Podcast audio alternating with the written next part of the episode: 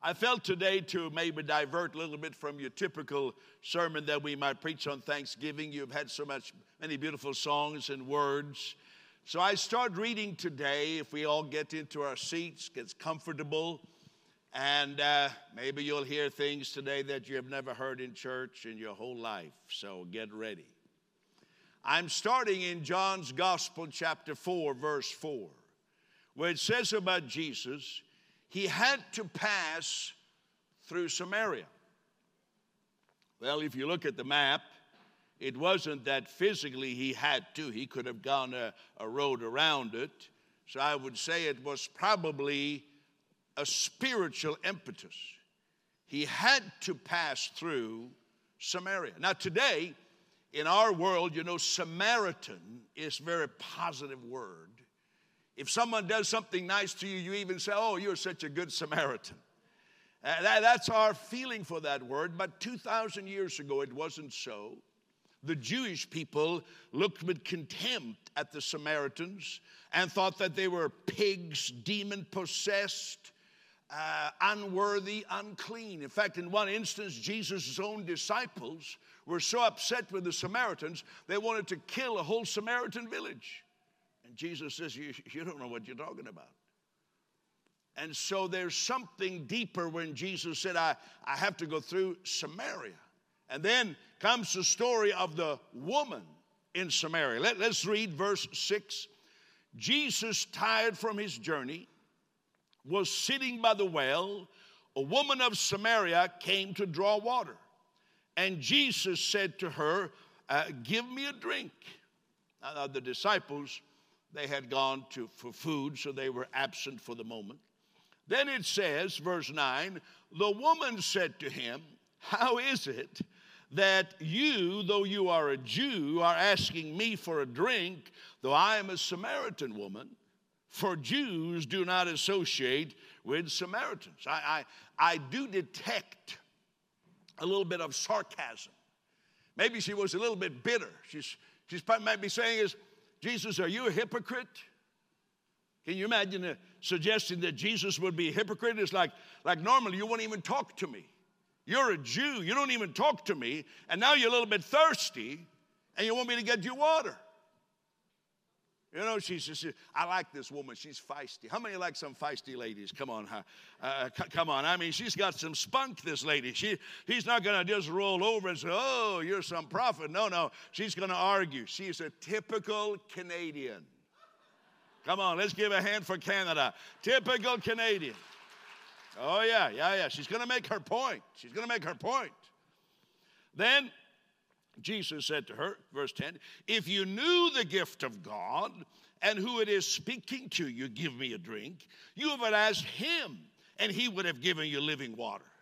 Well, that didn't convince her very much. She said, You're going to give me water, you don't even have a bucket. what is this religious talk about living water? Uh, don't you even know as much? You don't even have common sense. You don't even know that the well is deep.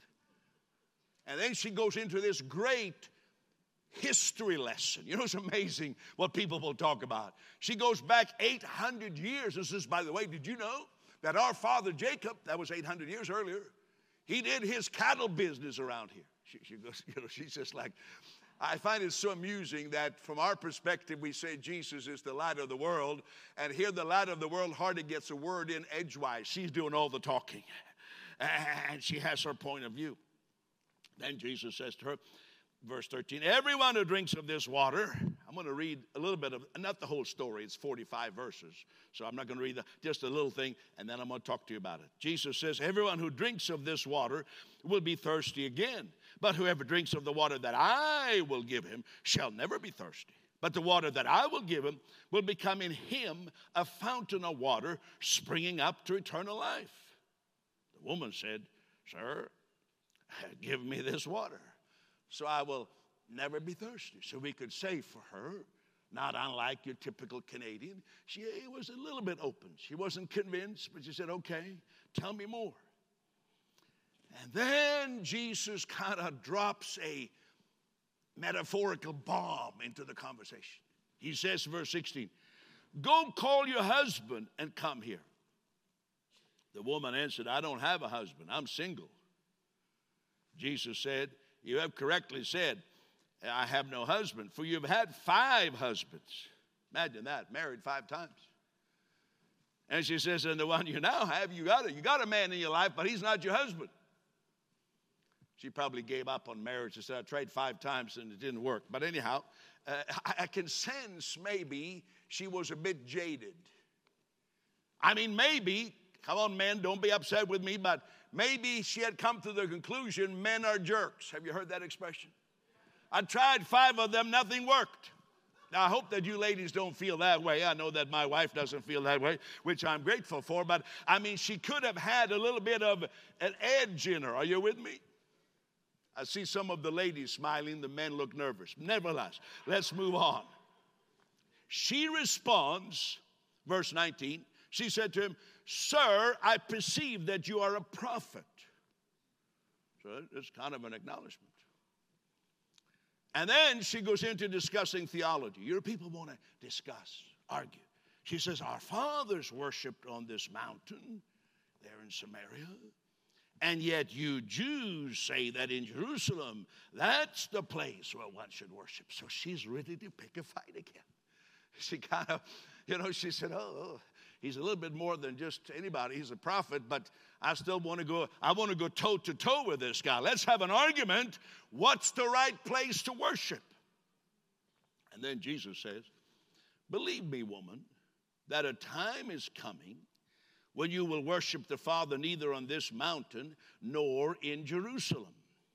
And he goes, he's basically saying this, this, uh, there's a day coming when all this religious stuff won't even matter. And it's coming very soon. He says in verse 23, a time is coming, and it's even arrived, because it arrived with Jesus and, but there's still things to happen, like his crucifixion, his, his resurrection, the end of the Jewish religion. All that is still to come very shortly. He says, A time is coming, even now has arrived, when true worshipers will worship the Father in spirit, and as you heard referred to earlier, in truth. And then the woman said, we, we believe the Messiah is coming. And Jesus says, I'm the one. I'm the one you're talking about. And then it says, she left her water pot, went into the city, and told everyone that she had met a man who told her everything. And so, so I, before I read anything else, let's talk a little bit. Are you ready? First of all, Jesus breaks the rules of religion. Some people have the idea that Jesus somehow fulfilled the religious requirement. He broke the rules. It says so right out in John 5 18 that Jesus broke the rules.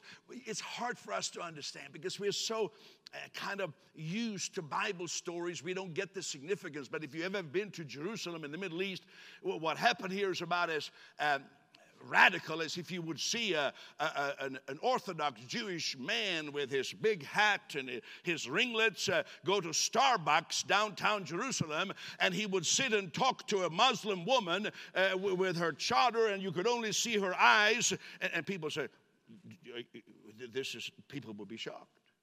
Jesus talking to this Samaritan woman. It's shocking. See, Jesus isn't anti religion, he is irreligious. And we say, we say, and we don't mean it as a cute remark, we actually mean it in its depth that Jesus didn't come to give us another religion. I know that Christianity has become laden down with rules and religious uh, principles and ideas and ordinances, but the fact is, Jesus came to put an end to religion. And when I say that, I mean the human striving you know, I've said that to have a, a religion business, you need to uh, have belief in a God that is unhappy. He loves you, but he's unhappy with you. And then you need to foster and nurture guilt feelings within people. So that if people feel like, you know, I'm not good enough, I never measure up, I could never be good enough, and God loves me, but He's kind of unhappy with me. If you nurture those two uh, ideas, and then you say, Come to our building because we dish out some weekly forgiveness. that could, that could cause church attendance to rise or, or temple or, or, or, the Buddhist shrine attendance or whatever religious building. You say, we just dish it out like a seven day allotment and you can come back and, and you have kind of a business of religion going on. But Jesus smashed the business of religion. Oh, this is good news. He smashed it. He smashed it. Because God is not frowning on your family, God is smiling on your family. God's favor is on you and your family. And the guilt and the shame has been put away. And God gives you new hope and a new life and a new future. Okay? Another thing I notice here is that God loves opinionated people. so there you say, you want nobody that has any opinion. God, God loves this woman. He's, Jesus is spending time with this woman, and she's full of opinions. Have you ever met people full of opinions? Maybe some of you try to talk about Jesus Christ and what Christ means to you with your family, and oh boy, there goes a three hour discussion and it's full of opinions. So I want to say, God loves opinionated people. Now, let me tell you some of the opinions I hear. Of course, I, I'm inside the church, but I kind of have my ears out there. Here's what I hear Canadians are saying the opinion is, I can't go to church there's just too many hypocrites. Well, my friend, you got a point there. You got a point. Uh, in fact, a hypocrite is a pretender, you know. It's also called fake. And we live in a world where there's a lot of pretension. I would say, I don't think church is the number one place for hypocrites, though we welcome all hypocrites to our church. We want you to come. This is the best. But I mean, look at Facebook. You can create this beautiful aura of yourself. You could be weeping, you could be crying, you could be like feeling like, I think my life is over. But people see you on Facebook and they know what you had for breakfast and they know what you're doing, and you're like, whoa, I'm somebody. You know, in business, there can be a lot of hypocrisy. Somebody could be driving this fancy car, wearing these expensive clothes, and, and they look like they're a success. Uh, and you don't realize they have five credit cards and they are as high as they can go. But they're saying, uh, and you say to them, how, how is business? Oh, it's hot. It's hot. I'm just so busy. They haven't had a sale for six months, but they sure look good. I don't want to start dabbling with the teenagers, but uh, or senior citizens, but it's true. Come on now. And so I'm so glad that when Jesus died on the cross, he died for hypocrites. Because that means you and I are included. So I say it, but I, you think I'm joking, but I'm saying honestly, if hypocrites couldn't come to church, what good are we? Moving along. Here's another thing I hear. Well, all the church wants is my money. Now, that's something to think about. You know, I take it very serious. I want to know what people are thinking, just like Jesus took her opinion serious. I, I, I said, Well, I got thinking. Obviously, we received an offering. We're doing good things with money. We're helping people. But I got thinking, not, not think, give this some thought. I think church is about the only place that you can go where you can say they sure want a lot more than money. I, I tried the NBA, you know. I said, could I get uh, 10 tickets free for the Raptors? I just want to, I'm not committed yet. I'm not part of the giving family to the Raptor Association yet, but could I just, no, they didn't let me in.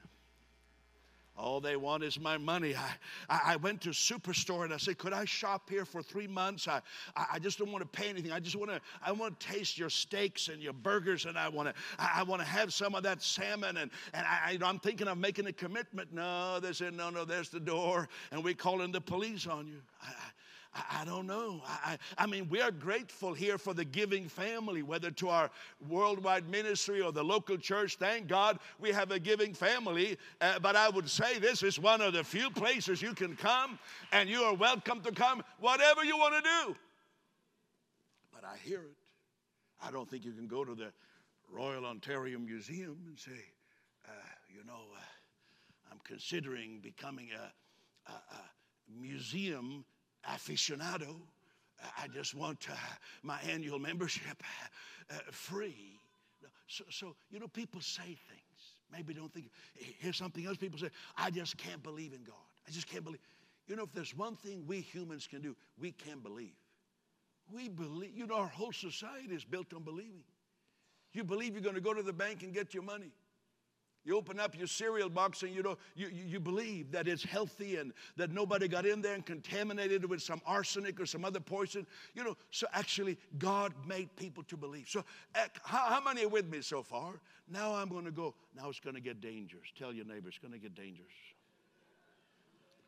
Because not only outside the church, but in the church, you hear weird opinions. Oh, it's going to get quiet. Let me give you three samples of strange opinions that I hear in church. The one is like this. You, I think I have it on the screen. My purpose is to give glory to God. Have you heard that opinion? It's, it sounds very spiritual. People say, What's your purpose in life? My purpose is to give glory to God. So that presupposes the question Is God short on glory? Is his glory bank account running low? And if so, are, are you the one to fill it up? You know, many Christians say this. My purpose is to give glory to God. It's very presumptuous, actually kind of proud. Like, like the creator of the universe, he doesn't have enough glory. I need to give him more. See, that kind of talking, that kind of opinion shows not understanding the gospel. Jesus addressed this. Put the scripture verse up there from John 17. Jesus says, The glory which you have given to me, Father, I give to them. The Christian life is not for you to give glory to God, but to receive the glory that Jesus has given to you. So the Christian life is not you trying, I, I, gotta, I gotta give God more glory. No, our purpose is to reflect the glory of Jesus Christ who has come to live in us. Oh, come on now. Now, if you're not a believer, if you're visiting with us, if you hear Christians talk like this, my purpose is to give God glory, that could become a heavy burden. You say, I have enough to do Monday to Friday. I have, I have kids to feed, and now I'm supposed to uh, bring glory to some God. I think I'll wait till I'm 85 years old to join that religion. I, no, no, no. The gospel is so much better than many church folks think. What is God's glory, anyhow? Moses said, Show me your glory. And God showed him his kindness, his grace, his compassion. So, what is it? Is that God gives you. This is, this is the life we invite you to. That God gives you His grace, His compassion, and His kindness. It's not about you giving to God, God gives to you, and you reflect that. Oh, next time I preach, I'm going to spend two whole Sundays just talking about these strange ideas. Here's another one. When God looks at me, he sees Jesus. Well, people think that's very spiritual.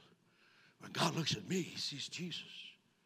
But embedded in that strange, weird religious idea is self loathing. It's that I'm so dirty, I'm a worm. So God can't look at me. So God plays this little game, this little charade where he kind of surrounds me with his grace and with Jesus. So I kind of fool the Almighty. When he looks at me, he doesn't really see me, he sees Jesus. It sounds so spiritual. Doesn't it? Maybe you've said that yourself. And embedded in it, well, you know, you know, I, am glad God doesn't see me because, you know, ooh, I'm, you wouldn't believe the kind of person I am. And so this can be a burden to people. You may say, Well, I don't know. I'm thinking about believing in Jesus, but I don't know if I'm ready uh, to commit to this kind of a self loathing life. You see, in Second Corinthians chapter 5, 19, it says, God was in Christ reconciling the world to himself, not counting their sins or wrongdoings against them. So it's not like when God looks at you, he sees all your wrongdoings. No, it says right there, he doesn't. So I say like this when God looks at you, He doesn't see Jesus, he sees you. You're not some dirty scum to the Almighty. You are the beloved of God. You are made in the image of God. And if you have failed, if you have done things yourself or people have done things to you that are hurtful, you hurt yourself, God still sees you.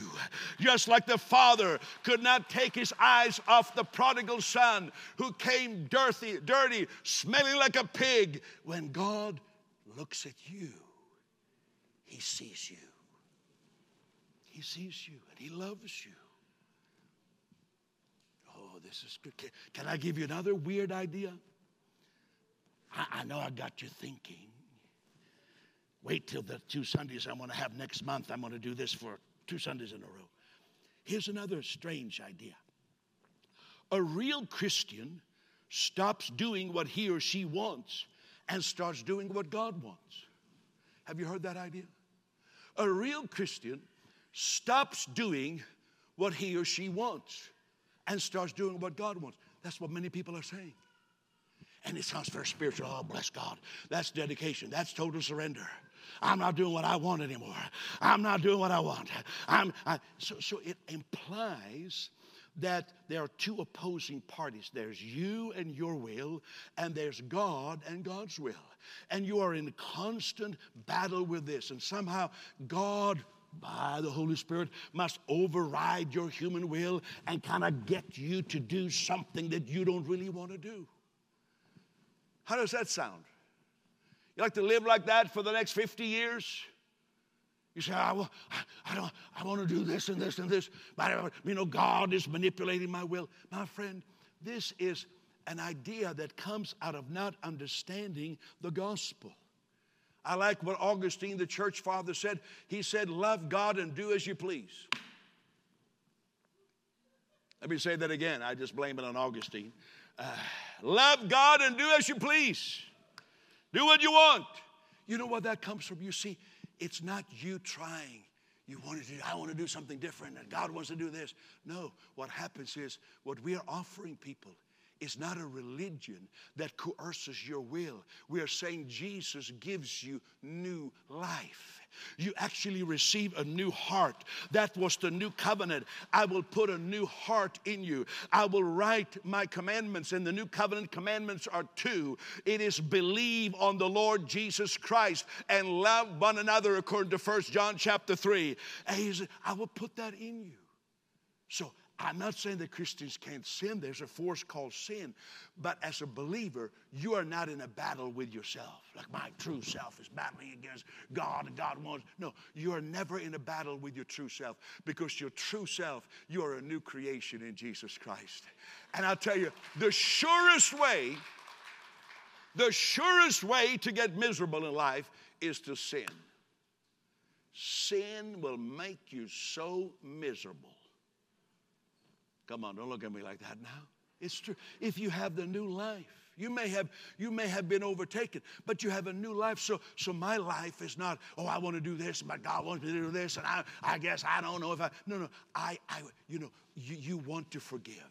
You want to love. You become a new creation. You want to serve God. Surely temptations could come, but you are aligned with God because you have received new life in Christ. If any person is in Christ, he's a new creation. Old things have been passed away and everything has become new. So I thought, since Jesus was dealing with weird religious opinions, I mean, it is kind of weird. Well, is it this mountain or is it that mountain? I thought God made all mountains. You know, religious people get up and they get into strange. You know, should, should we worship on Friday or Saturday or Sunday? Some people are ready to die for that. The only reason we have Sunday church is because in our society you have Sunday off. you know, eh, I say like Paul, every day is holy. Every day is a day to serve Jesus Christ. But religion has weird ideas. I, I, hope I made you think a little bit. Are you doing all right? Are you doing all right? So, so here is something else.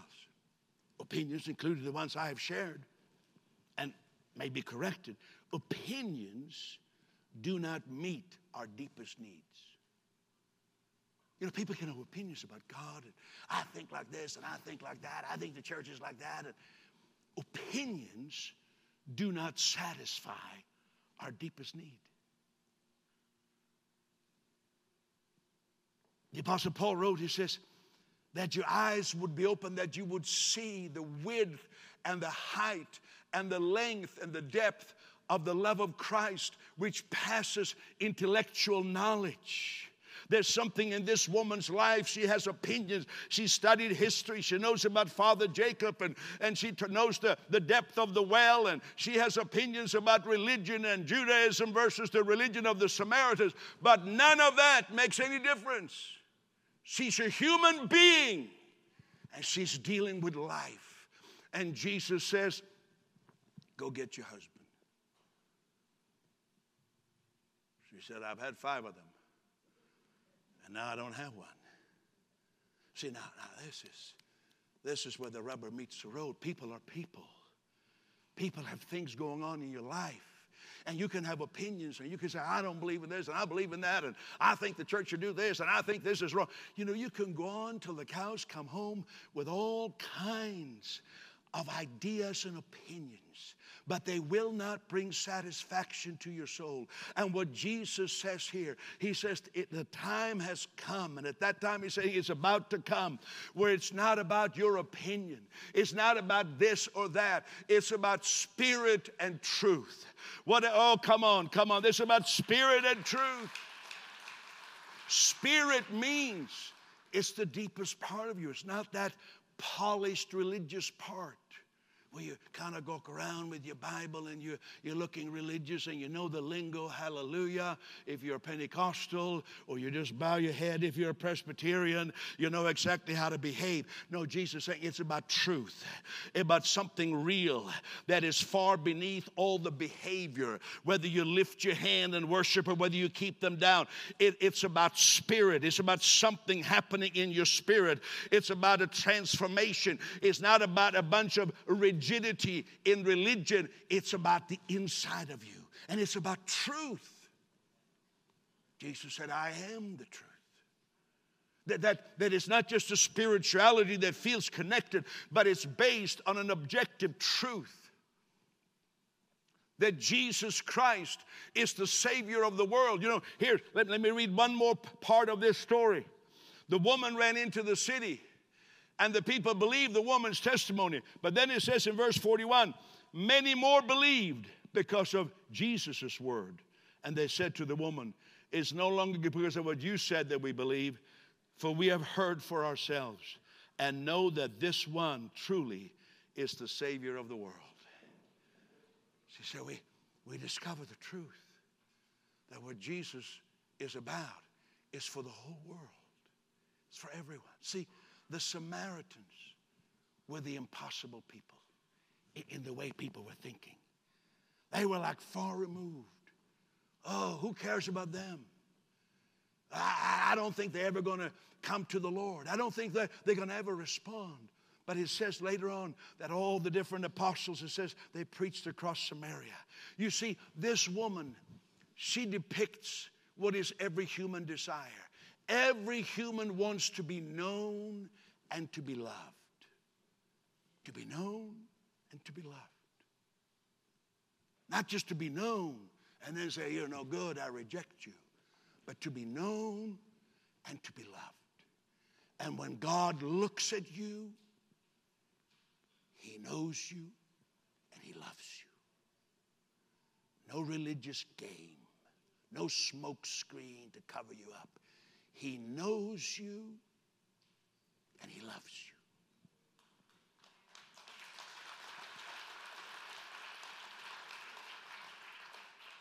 And it says, she left the water pot. I, I, suppose I could interpret this metaphorically. She, she left whatever rejection, bitterness, accusations of hypocrisy, anger, whatever, whatever that pot, that way of doing things, whatever that could mean metaphorically, she left it there. And she stepped into a whole new life. Here she was. I mean, She was almost up there with Elizabeth Taylor in the number of husbands she had had. Some of you don't know who Elizabeth Taylor is because you're too young, but anyhow, she was a pretty big movie star in her day. Are, are you, how many have heard of Elizabeth Taylor? I see three, four. Oh, no, I, come on now, I know that. She, she was kind of on a different level. But she left her water pot.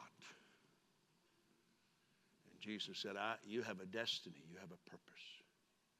So here we are on Thanksgiving Sunday. It, it's kind of it's a story that relates to Canada. And when I look at this, you know, sometimes we think, oh, you know, if I'm going to have a spiritual encounter, I need to go on a seven day retreat. I, you know, I need to, I need to fast for 21 days. I need to, you know, kind of plan it, put it in my calendar that such and such a day, it's such and such a time I'm going to do, and I'm going to, I'm going to try to press through to God. You know, in the Bible, pardon me, it doesn't really happen like just happens in the course of life. She was just going to get some water.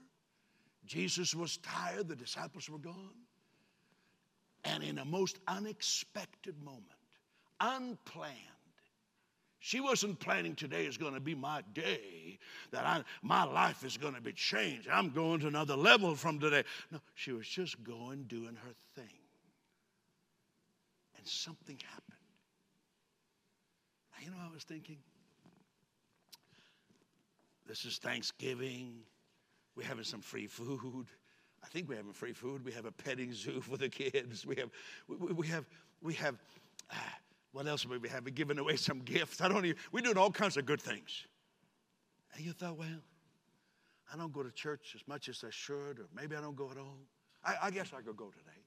But you weren't coming here because you were thinking, oh, today I'm going to have an encounter with Jesus. I'm. You were just saying, oh, I'm just going to get a free hamburger. and, and, you know, I guess it's a long weekend anyhow. We have Monday off, so I guess I could come. See, that's how it happens. It just happens when you don't expect it. And something is happening in this room right now. It says there was another preacher, not me. His name was also Peter. He preached. And he says people were pricked in their hearts. Not like a hurtful pricking, but there was a, like a loving probe. And they said, What shall we do to receive eternal life? It, it just happened. Nobody planned for it. In fact, all the times they planned for it, nothing happened. But when they didn't plan, and I think that's true today.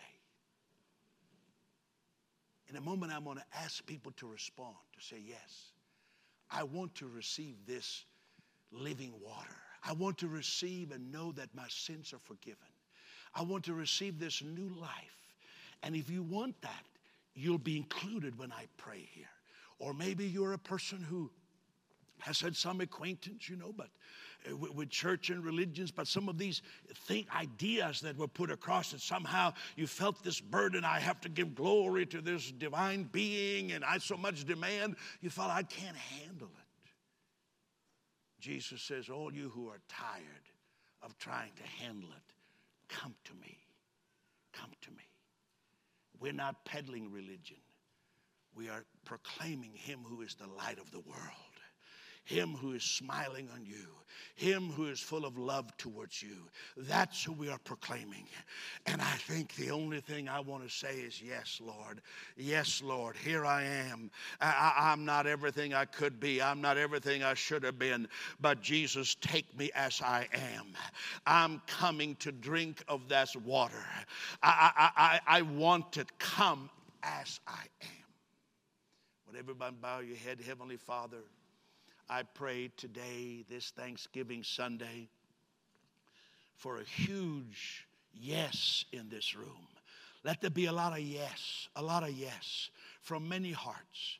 I ask, Lord, that you will do what I'm not able to do with words, but I believe your Holy Spirit pulls on people, and there's something happening in our hearts that say, Yes, I want to say yes to this. I thank you, Father, for this.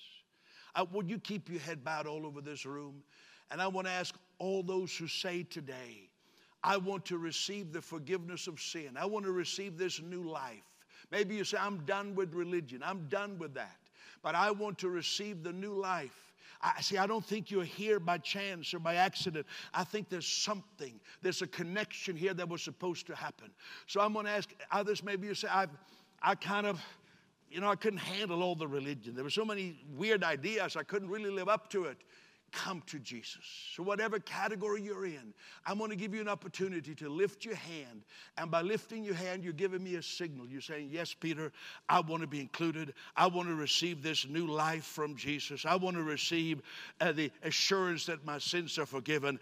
I want Christ to live in me. While every head is still bowed, how many would say, all, all over this room, Yes, I'm included? Lift your hands way up high. I see hands going up already. God bless you. God bless you. God bless you. God God bless you. God bless you. Hands are going up all over the room. Yes, I see groups of people lifting the hand. God bless you. God bless you. Let me see over on this side. I didn't even look over here yet. Yes, yes, yes, yes. Beautiful. You know, this is, I, I feel so honored. I prayed, I said, God, let this be a moment that people say that change happened.